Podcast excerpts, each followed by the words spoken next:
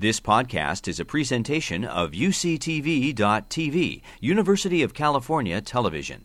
Like what you learn? Help others discover UCTV podcasts by leaving a comment or rating in iTunes. Uh, thanks very much, and thanks all of you for coming. It's uh, wonderful to be here and talk to such a, um, an incredible audience. Um, I thought I'd start off by um, posing a question that I think is particularly relevant to all of us thinking about uh, language evolution. And that's what's so special about language. Um, in a sense, the goal of uh, evolutionary linguistics is to try and explain the origins of the special properties of language. Um, and there are two that I want to focus on today. In fact, uh, Roger started with one of them. So, first off, I want to uh, highlight structure.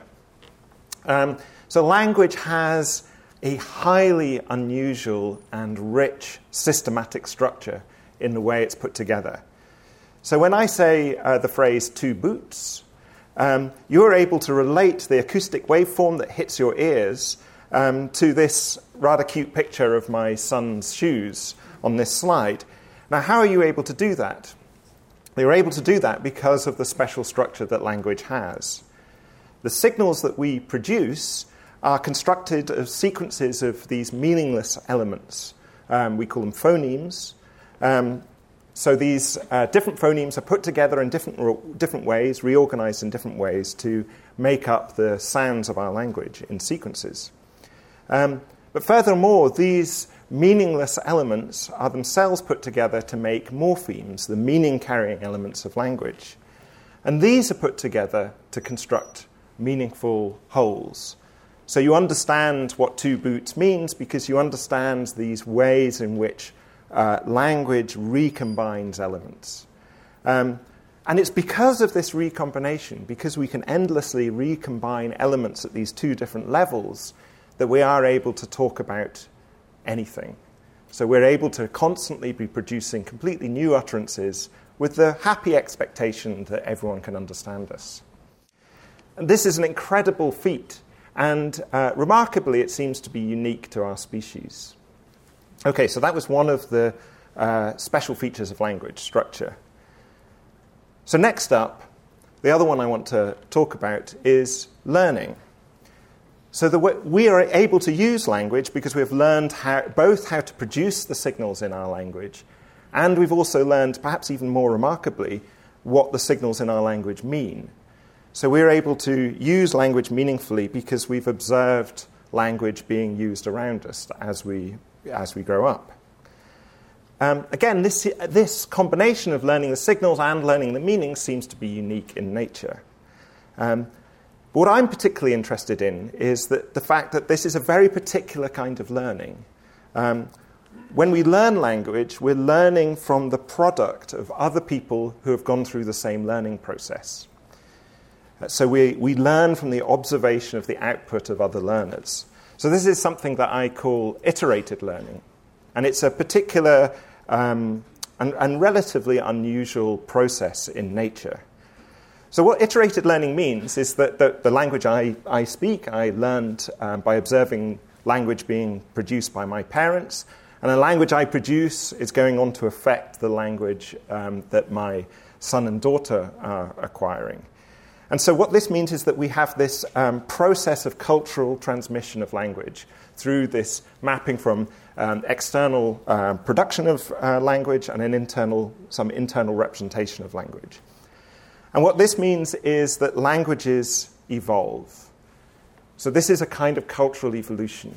So, language, is, language itself is a, uh, an evolutionary system in its own right. And what I want to suggest today that these two features, structure and iterated learning, are related to each other. Um, that, and in fact, what I want to claim is that language structure is the inevitable consequence of the fact that language is a culturally evolving system.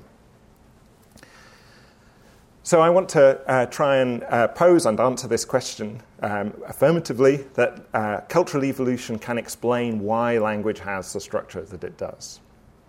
So, how on earth could we go about answering this question? So, this is one of the challenges of doing evolutionary linguistics: is how on earth do you study it scientifically? Well, there are lots of ways, and you're going to hear about a lot of them today.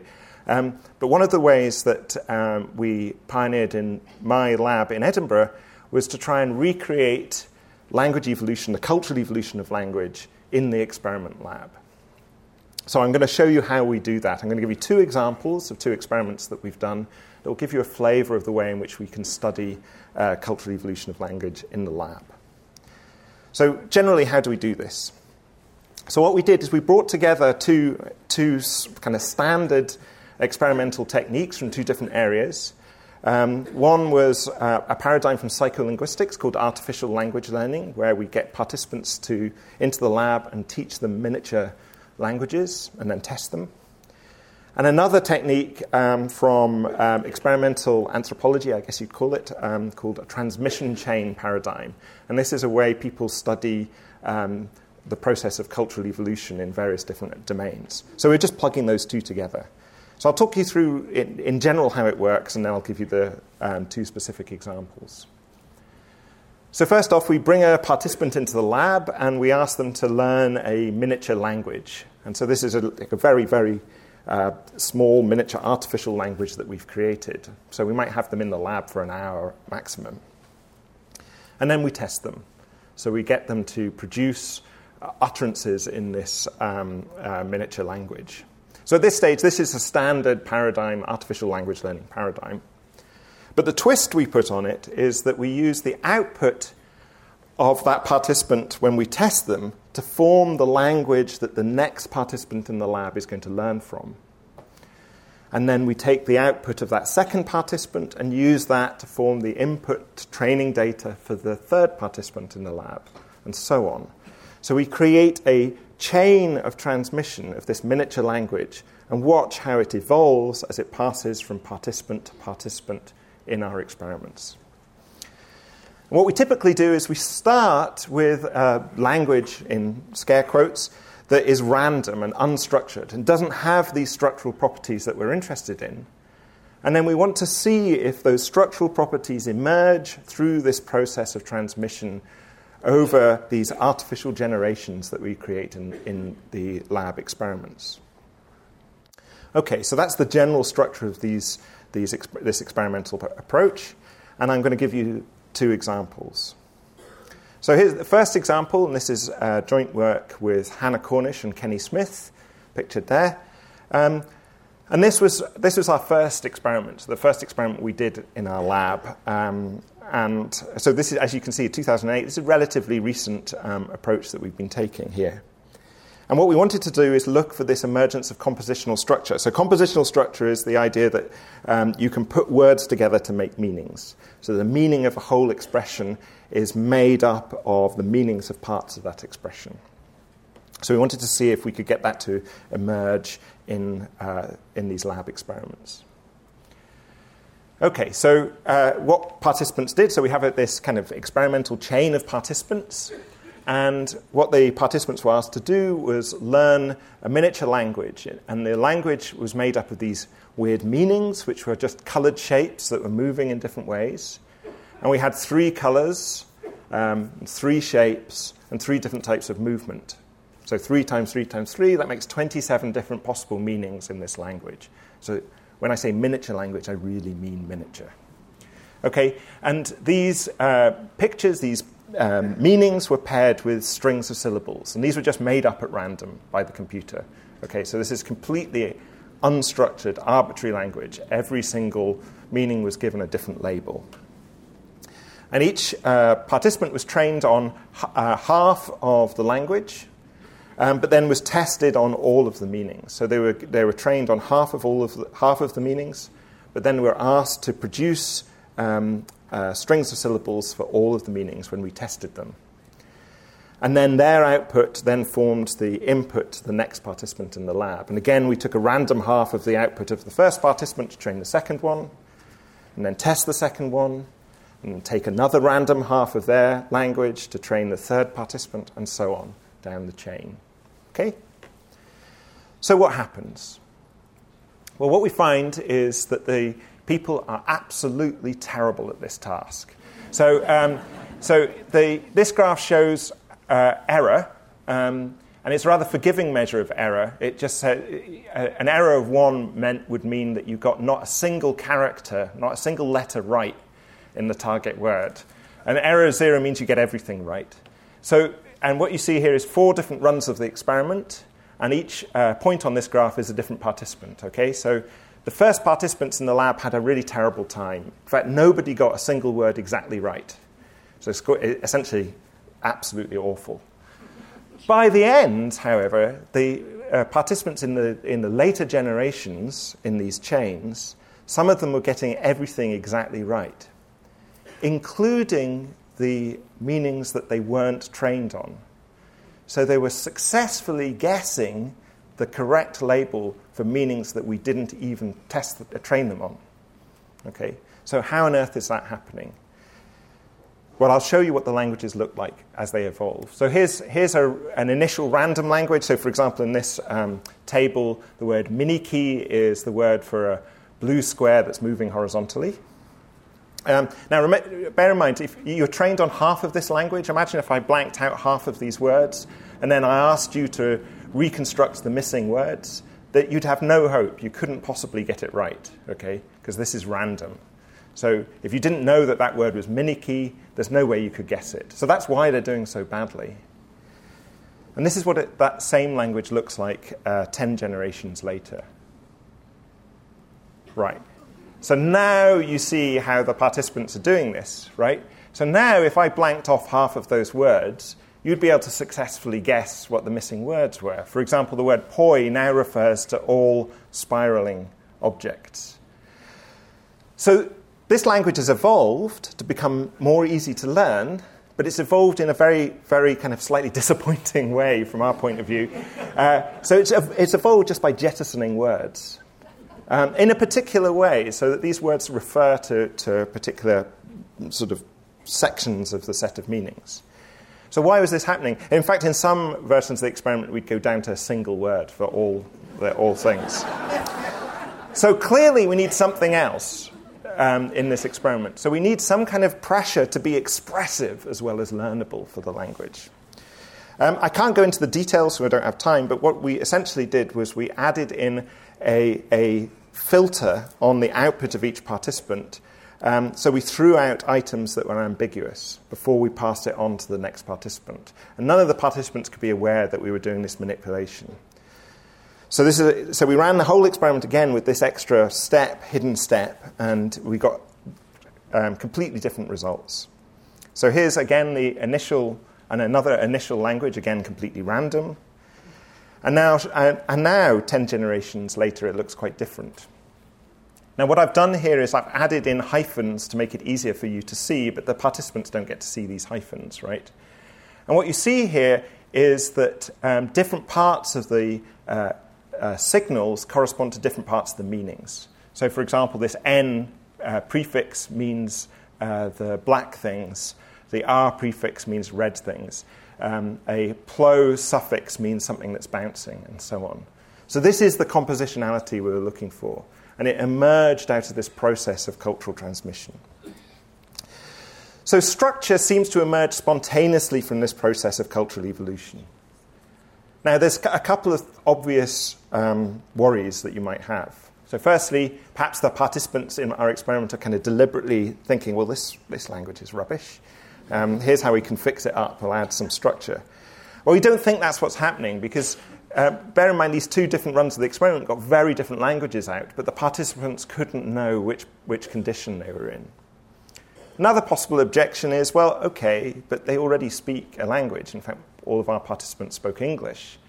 So it's not surprising that they gradually um, change this system to, to be one that looks more like a language. Well, that's a, a valid worry, so we've recreated the, all of this experiment in computer simulation, and where we can know that our um, com- computational participants don't have a pre existing language, and we get the same results. Okay, so that's my first example. For the second example, um, we wanted to move away from this um, starting point with these random strings, because that seems a bit weird. Where did they come from?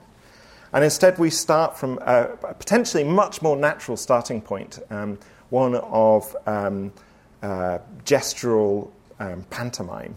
And we wanted to see if we could evolve structured, something looked like a structured sign language, miniature structured sign language, out of initial state that was iconic pantomime. And this is joint work with Kenny Smith, Katya Abramova, and Erica Cartmill. So here's how the experiment works. So in this version of the experiment, the meanings now are um, videos of a bouncing ball. So here's one. So that's, that's the things that have to be conveyed. And the signals are manual gestures made to a video camera. Um, so something like this. Um, and the initial language in this experiment was improvised one off pantomimes that we got people into the lab and just said, okay, can you give a pantomime that corresponds to this video? Uh, participants were trained on 12 out of the 16 videos, um, but asked to produce gestures for all 16. And then the same process of this sort of diffusion chain, uh, transmission chain, um, um, was applied. So we'd see how the gestures evolved over generations. I'll just show you the full set of meanings. It's a little bit alarming when you see it. Uh, so these are all the different videos um, tiled together. And what you can see here is there's uh, uh, different paths in which the ball moves along, so flat, sloping, in an S shape or in a circle. And there are different manners, so the ball might be bouncing or rolling or spinning or giving this nightmarish jittering motion. So that's the set of meanings they have to convey. And this is what the initial uh, pantomimes looked like for all the participants we got in just to do one off uh, gesture for these. Um, and what you see here is there's a huge range of different strategies that people use to um, produce these meanings. There's enormous diversity in, in strategies here. So, what we were interested in, yeah, some of them more successful than others. Um, what we were interested in is how do these strategies evolve down generations. So, here's our first participant who saw 12 of these um, and then produced uh, a gesture for each of them. Um, now, it looks more systematic, but that's because it's one person, so they, they all look a little bit more similar. In fact, there's still a lot of diversity here. If you look at the handshake used to convey uh, the ball and so on, there's still a lot of diversity. Um, much later in the same chain, we have this participant. Now um, it's looking much more uh, systematic. There's, um, there's, if you look at handshake, for example, it's now um, very similar across all the different videos. And there's particular kinds of systematicity we were interested in. So here's, here's an example from another chain, which I particularly like. Um, and have a look at what she's doing here to convey the ball moving. So she signals the ball and then says the manner and then the path. So she separated out two aspects of this meaning compositionally into two different parts. And indeed, another interesting thing that she does here is she self corrects. So she says, Oh, no, I got it wrong and watch again, she'll do it again. Um, and this indicates that at this point in this evolution of the language, he's seeing that there's a right and wrong answer. It's become grammatical. Okay, so just to summarize these, and then i will be done. Um, so over time, the gestures in this language become less pantomimic and more conventional. Um, and we can actually measure this. Um, we can show that systematic structure emerges over generations in this experiment. And interestingly, this separation of manner and path mirrors what we can see in real emerging sign languages. So, this is um, work by Annie Senghas and colleagues looking at how in Nicaraguan sign language and emerging sign language we get this separation of manner and path emerging over generations, over cohorts. So, just fi- final conclusions. Um, I want to argue that language is an evolutionary system in its own right. And languages, because of this, languages adapt, and they adapt to pass more easily from learner to learner. And linguistic s- structure is the solution that cultural evolution finds to the problem of being learnable. So it's an inevitable consequence of the way language is transmitted. And we can, and indeed we should, study this process in the experiment lab. Thank you very much.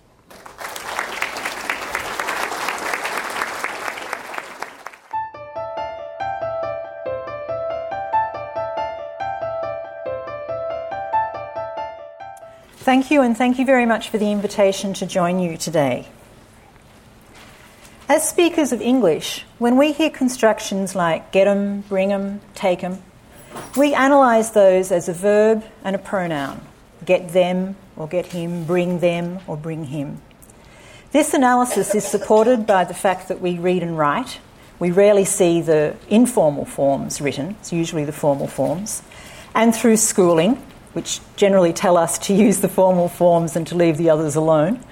But we also know when it's appropriate to use which style uh, in which context. We're now going to move to a different context where speakers heard those constructions but analysed them differently. When Australia was colonised, there were about 250 languages spoken by Indigenous people. The speakers of the Australian languages and the English speakers had to learn to communicate with each other very quickly. Usually, the English speakers didn't learn much of the Australian languages. The onus was on the Indigenous people to learn as much English as they could to get by with. So let's imagine that the English speakers were using the informal constructions a lot when they were speaking. Take them over there, bring them back. Constructions like that that we use all the time without thinking about it. The speakers of the Australian languages who hadn't yet learned English identified a pattern in what they were hearing. When they heard verbs like get, bring, take, they frequently heard something like mm occurring after the verb. But they didn't hear that when the verb was something like walk, which doesn't have a direct object. So they came to analyse the um that we would think of as a pronoun as being a grammatical element that attaches to a transitive verb. It's a verb with an object but not to verbs like walk and run. They didn't have literacy or schooling to influence their analysis. They just made this analysis from identifying patterns in the language being spoken to them and what they heard around them. So the transitive um, or the transitive marker, is a new, a new structure that came into that system uh, that was not the same as a structure that was already in English, and it was not in the Australian languages either, but we can see where it came from. But the Australian languages did influence that structure in abstract ways. The form of im is clearly from English, but there are other influences from the Australian languages. I've just listed a few of them here. One is, for example, that in those languages, when you have a transitive verb construction, it's a different construction from an intransitive verb. So those speakers learn to pay attention to the transitivity of the verb in every clause because that was required by their grammar. So it made sense to them, based on their first languages, to have a different construction for a transitive versus an intransitive verb. In addition, there were rules for words and the sound systems within the language that the Australian verbs didn't suit very well, uh, and the new analysis suited them better. So, for example, words in Australian languages are often at least two syllables long. If you have a short verb, adding the transitive marker made it longer and conformed more to the rules of the first languages. Similarly, words in Australian languages in that area didn't usually end with a cluster of consonants at the end of the word. So, again, adding that marker made the word shape conform more to the type of verb that speakers of those languages were used to. The im structure is a good example of some characteristics of a pidgin. The word forms come mostly from the language that was spoken by the socially dominant group, which we call the lexifier language. But a lot of the structure uh, and word meanings come from the other multiple languages that were being spoken by the creators. In addition, reanalyses take place, such as what we've just seen, through pattern finding processes and second language learning processes. A pidgin is a means of intergroup communication. You speak to you, you use it to speak to people whose language you don't know and all of those speakers were still using their own first languages when they spoke to people within their same group. The pidgin spread throughout Australia as English speakers thread, spread throughout Australia. And in each place, there were Australian languages, and those speakers were contributing features to the new system. Indigenous people were brought together in groups and needed to interact with speakers of many other languages with whom traditionally they wouldn't have interacted much or at all. So they all needed a way to speak to each other. And this system was a good system to build on in order to do that. As speakers ne- uh, needed to talk about more and more topics with each other, more and more elements were added from English and also from the Australian languages.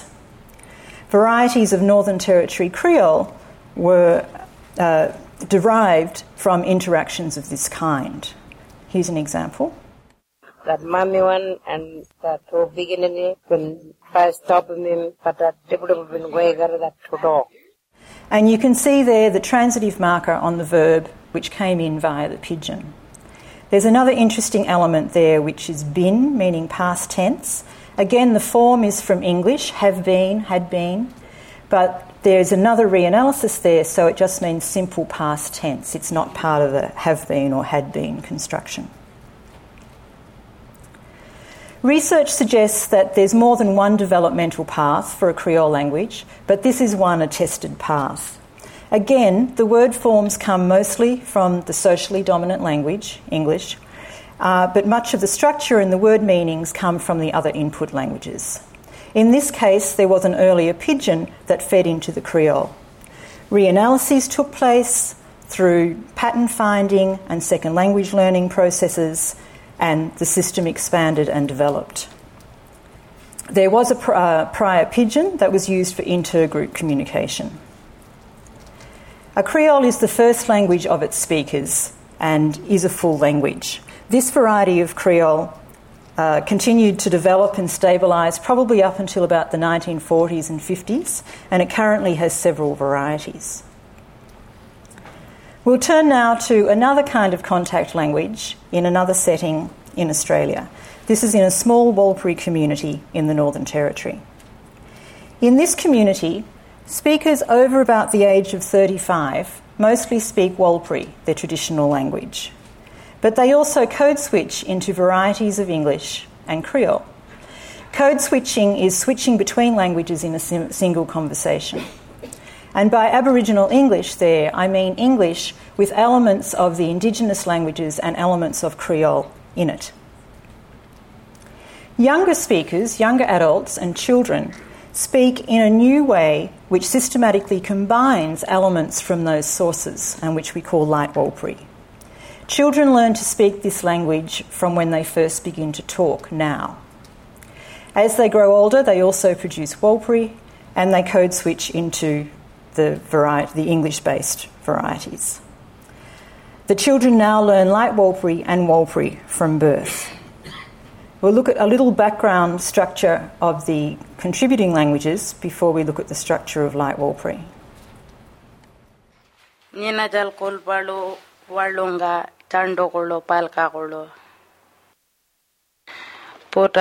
Pongo korongo chando kukongo. As you can see there, Warlpiri is a suffixing language. A lot of the grammatical functions are indicated through suffixes on words. We can also see here the difference between the transitive and intransitive construction that I mentioned earlier that the pidgin creators paid attention to. The word, therefore, child, who's doing the chasing, and the monster, who's doing the taking, have a suffix on them that doesn't occur on nouns when there's a transitive, an intransitive verb, like walk. So it's in that way that these constructions are quite different. And in contrast, varieties of English and Creole indicate grammatical functions mostly through separate words and with fairly fixed word order. So, how do these languages combine in this new system light Warlpiri?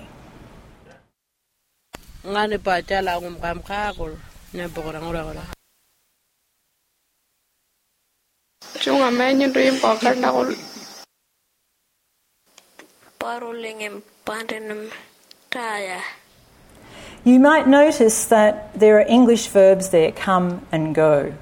Much of the verb system of Light Warlpiri is from Aboriginal English and Creole verb structure, but not entirely. If you look at example three, there's actually a Warlpiri verb stem but it has the Creole transitive marker on it. So the overall structure is uh, derived from those languages. You can see there the Warlpiri suffixing. So we have the verbal structure mostly from Aboriginal English and Creole, but we have all of the, noun structure retained from Warlpiri. But in the verbal structure, there are also innovations which are indicated in green the weem and the yum. And they're what we're most interested in today. This pattern of verbal structure from one source and noun structure from another source is fairly unusual in the world's languages. The differences between Warlpiri and Light Warlpiri are in the verb and auxiliary structure, which have these clearly different forms but the underlying abstract structure is more complicated. So the Weem and Yum constructions, which are the innovations, are part of, part of an overall system, much of which already existed in Creole and Aboriginal English. You can see there that for each word, there's a pronoun element like we, you, are, which is from I, and then there's another element, which mostly means time. So, where did this weem and yum construction come from? We know that it's not something that comes from English. Well, it seems that the um came from English I'm, like the form. But there's also an um in the Aboriginal English and Creole pronouns im and dem. Through this process of creating this structure, they were reanalysed so that instead of being a pronoun im or dem, uh, they were a new structure where they were divided into two parts. Aboriginal English and Creole uh, has this past marker bin, and that rarely occurs in Light Warlpiri. So instead of using that, what has happened is that the speakers have taken the past meaning from bin and overlaid it on the um element uh, from English and Aboriginal English and Creole, such that they have this new structure where the um is a separate morpheme with, with its own meaning that means present or past or non future. And then that is regularised across the system, and you have a new paradigm. Another example.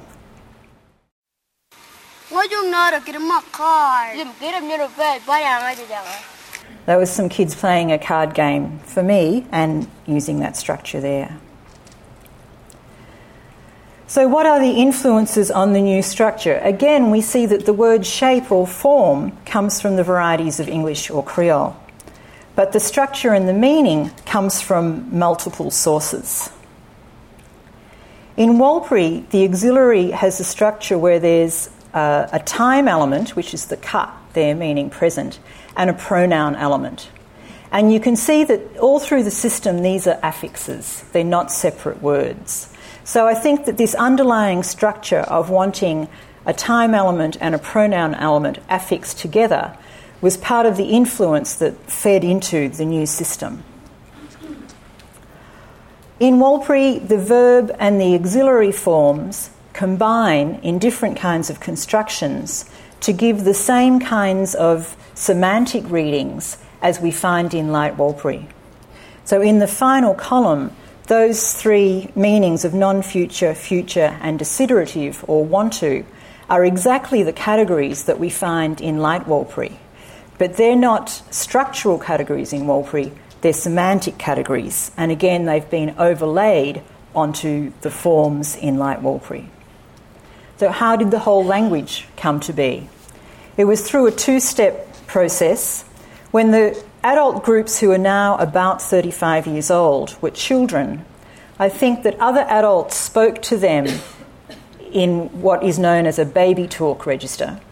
And in that register, they code switched a lot, and they code switched in a particular pattern. So it would be something like this, where there would be a Warlpiri sentence, but they would insert a Creole pronoun and verb into that sentence. And that is the pattern that the children then conventionalised by analysing it as a single system. At the same time, they added the innovations that we've just been talking about. That group of children, who I think did this maybe when they were three, four, or five, certainly before they were teenagers, they then grew up, had children of their own, and so now those children learn that language as one of their first languages, along with Warlpiri, and it's their primary language. So the path to this language is a little different. It's not, it wasn't created for intergroup communication. It was created within one group of people in one community, and it's only spoken within that group of people in that community. The speakers were multilingual, there was a lot of code switching, it was directed to children, very young children, in a particular pattern. They then conventionalised it and reanalysed some of the input they were hearing and then regularised their analysis to create new paradigms. From English and Creole, we get words and a lot of verb structure. From Warlpiri, we get words, the noun structure, and also abstract verbal structure. And this new system is the first language of the current generations. So, what we've been able to see almost in real time is a new language develop and an innovative structure in that language through a two step process.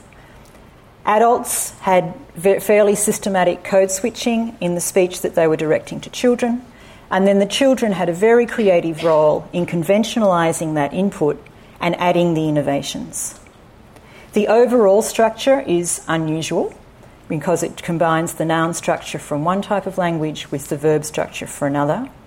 And there are these innovations which are interesting in that we can see exactly where they've come from. We can see exactly the reanalyses that have taken place. And we can see that at the end of that reanalysis, there is a new construction. Thank you.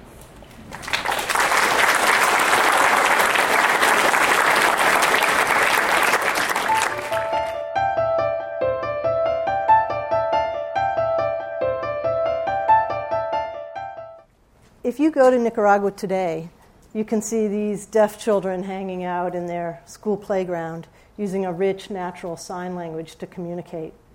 And 40 years ago, this language didn't exist.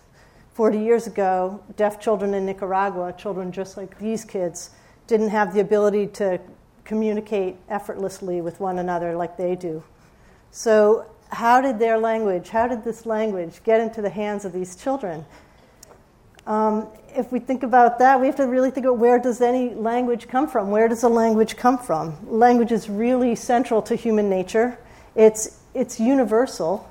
Not every community has writing or numbers or even the wheel, but every community, every human community has a language. And language, it, it's not something that we've discovered out there in the world. It, they, languages come from us. They're product of humans connecting and interacting in a social network generation after generation. So, to see where this language came from, I'm going to take you on a little journey and retrace the path of Nicaraguan Sign Language up to the present day.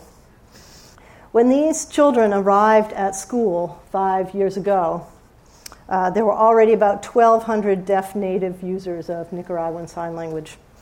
And, and there were hundreds of kids older than them uh, using this language around them in their school.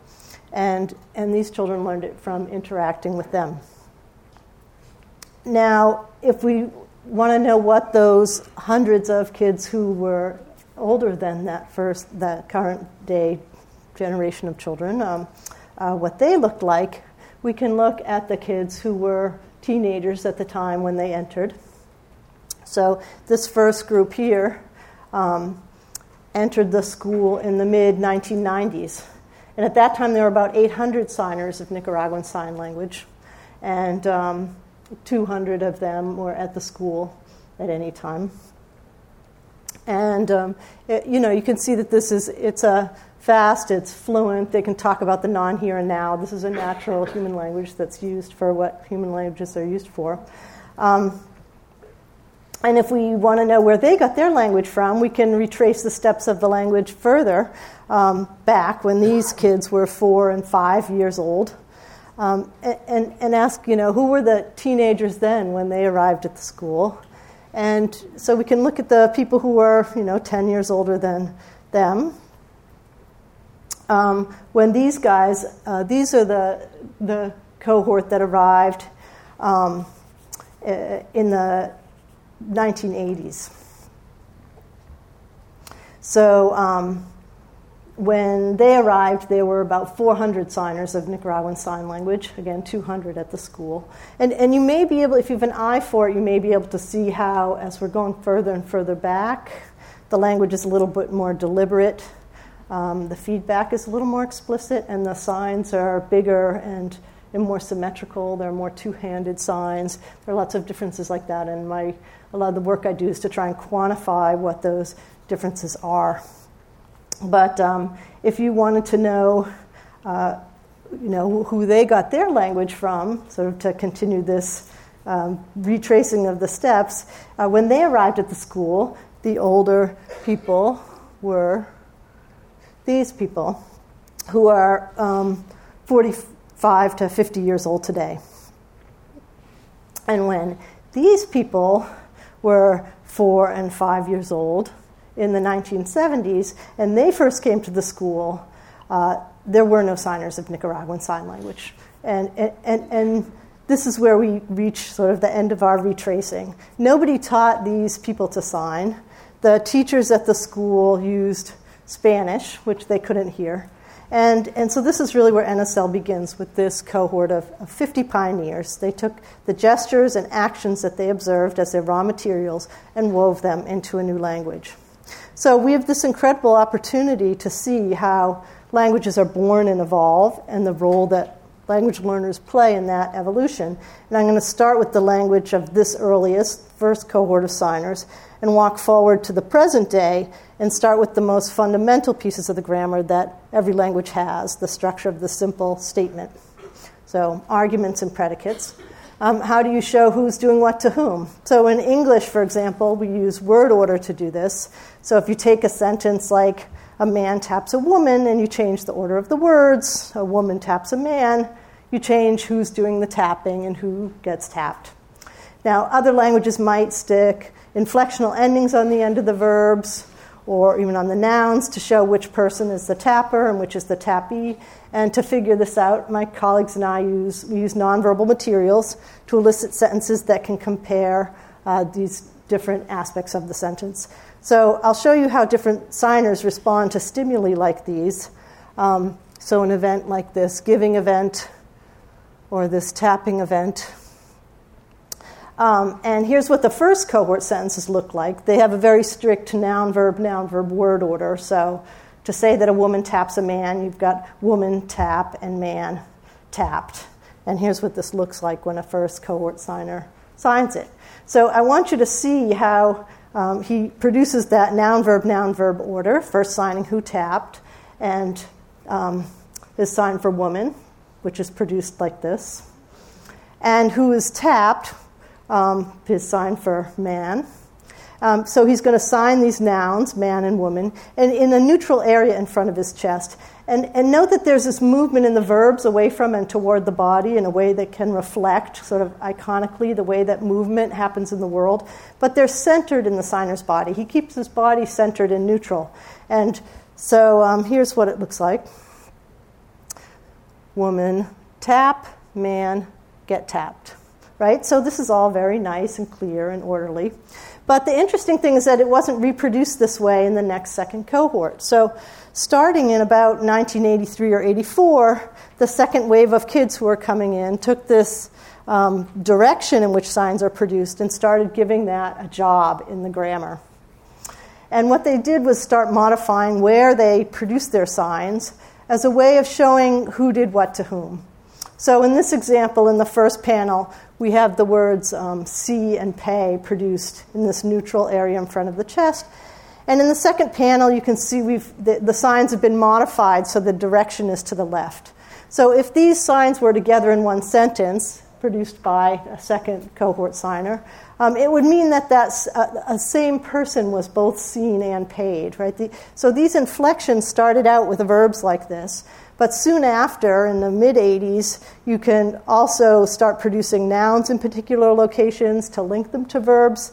And more recently, you can even use it just a point to one location or another to refer to the person associated with that location. So now you're using these locations in space not to talk about where something happened, but to show who's involved. Um, so we'll see, here's an example of what a second cohort signer does. And you can see how these developments really change the basic structure of the sentence, right? So um, here uh, is the woman giving to the man event. And you'll see we get the nouns now being produced in particular locations that correspond with the direction of movement in the verbs to show you what the object or recipient is. And, and notice that with the addition of uh, the spatial modification on the signs, there came in changes in the word order. So now the verbs move to the end of the sentence. So you're, you're going to see, first she actually talks about, remember there were three people in that, in that scene. So she starts talking about the woman on the right, just looking straight ahead.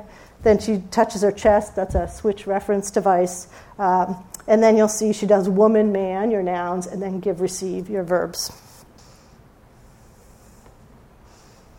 Woman look, and then self woman, man, give, receive. Okay? And now, if we move to the third cohort, we're going to see the introduction of the space all you so used with points, linking the verbs with the doer and the done to. So, this is an event where um, a woman pushes another woman, a woman in a black shirt and a woman in a green shirt. So, he's going to index the, the uh, black shirt to his left and a woman in green to the right.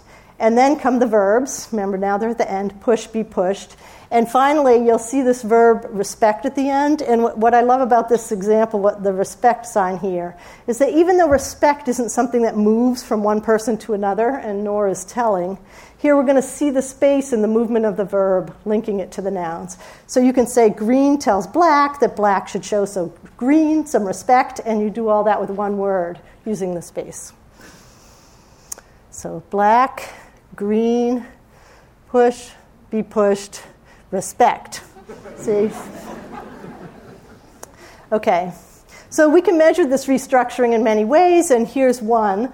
Um, if you plot how frequently points are used in that way that shows who rather than where, you get this pattern.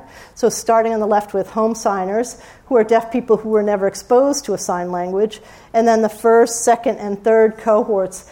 Um, you can see that they all use points to show where about the same amount. That's something that stayed pretty stable.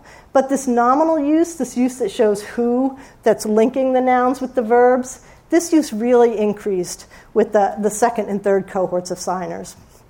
So the question is why this change, and if children are so good at like learning language, and, and someone's already developed a perfectly good way to mark subjects and objects, you know, why didn't the second cohort just learn to sign it the same way that the first cohort had been doing it? Um, I mean, it's one thing to gradually drop whom from your English, but this is a total restructuring of the language here. So, um, to, to answer that question, I think we really need to take seriously this idea of, of language as an organism. Language is an organism. So, this isn't just a metaphor when we say this, it's, it's a language is an abstract thing. It's abstract, but it's, it's still real. It's, a, it's this bundle of structured material, and it, it's self replicating. And, and we each live in a symbiotic relationship with our language, like the microbes in our gut. Like we can't survive without it, and it can't survive without us. And, and language changes and adapts to the humans that host it. So the social no- network of people that, that learn it and pass it on are the environment in which language evolves. Now, the different versions of Nicaraguan Sign Language that we see, signed by different age cohorts today, represent this living record of the evolutionary path of the language. And, and so, you know, the way that I've been doing my work that I described is, you know, I look at this slice today, right? If we start with the 1970s uh, in this figure over to the left, and then you have the first cohort coming in, and then in the 80s, the second cohort joins them, and then the third and fourth, you know, we can, we can look at today at the differences between the cohorts, but we can't forget that the action, the moment of change, is over there, right? It, it's it's as we add each new wave, and that's where the language, that's when the language reproduces, right? So the first cohort builds the language as children in the 70s, and then they pass it on in, to this next cohort in the 80s, and, and that second cohort acquires it with some fidelity, but they don't copy it exactly. And, and so on in the 90s and today. And, and we know these changes occurred when they're children because the path is unidirectional, right? So stuff can get passed on to later cohorts, but not the other way. It doesn't go back. So things that adults initiate or learn, they would be the same for everyone. And there are things like that, right? That that you see that are the same across all of the cohorts. But these core aspects of the grammar, how the sentence is structured, how you do agreement, how you show who's doing what to whom, those kinds of things, they're, they're changing just in that one direction and they don't get passed on back up. So, um, so this chain from one to two then is where that where got reinterpreted as who. Um, so to take our question about why change it, we have to really think about how languages replicate, right? What's the mechanism that copies that code, the rules and patterns of Nicaraguan Sign Language, and passes it on to the next iteration of, of NSL, right?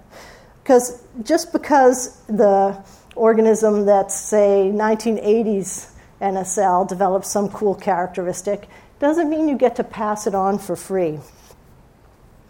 Um, if we don't have a really good understanding of the mechanism of reproduction, we'll, we'll, start to see parallels between development and evolution that don't actually explain the nature of the change. So, most of us are more familiar with Lamarck's second law here. Um, this idea that adaptations made by an organism in response to its environment get inherited by its offspring, right? So the sons of the blacksmith must have bigger biceps, or the daughter of the giraffe gets a slightly longer neck than her mother started with. Um, but Lamarck also had this first law that um, much as we develop from simple cells to complex systems, that all organisms have a natural drive to complexify. And these are great ideas, but they don't work out, right? And they don't work out because now we know that reproduction doesn't work that way. You don't just pass down the useful stuff or the more complex stuff or the, the exercised parts. And, and what we've learned from Darwin and since Darwin is that we have to pay attention to reproduction and selection processes, right? Organisms send along everything. They send out everything, not just the useful stuff, but they do it with variability and noise. So the environment is what's determining what will survive, right? So now we've got, we really have two evolutionary processes on really, really different time scales. So we've got human reproduction and selection on one hand, and language reproduction and selection on the other. It's not that one recapitulates the other. It's each of them is evolving and is shaped by the processes of reproduction and selection. In human reproduction, we pass on what kind of patterns we can learn, and it may be very slowly and very long ago that more effective and more powerful pattern learning devices you know, would prevail. But we all came into the world with brains that are product of that process. On the other hand, when languages reproduce, they send out, you know, the, all these accumulated symbols and patterns of combinations, but it's a blurry and limited signal, right? It's just the output of someone's own language, and it isn't copied perfectly. And in, in the process of selection, it's not the useful stuff, but the learnable parts of the language that survive. So, what we've got then is, is this co evolution of humans and their languages. Each of them is serving as the environment for the other. And each cannot survive without the other. So the thing is, though, that we don't, we don't set out to, to create languages, to grow languages, right? This isn't done with an intention to make a code. Humans grow languages because our social connection is so critical, right? When we pass a language from one generation to the next, the goal isn't to to, to create something or to organize your message. The, the goal is to connect, and the, the drive is a social one. Right? The, the idea is to get your message into someone else's mind and to understand what message someone else is sending to your mind. And in that process of communicating back and forth and actually forth and forth, that's how we weave the fabric of language with the machinery of our minds. So, thank you very much. You've been listening to a podcast by University of California Television. For more information about this program or UCTV, visit us online at uctv.tv.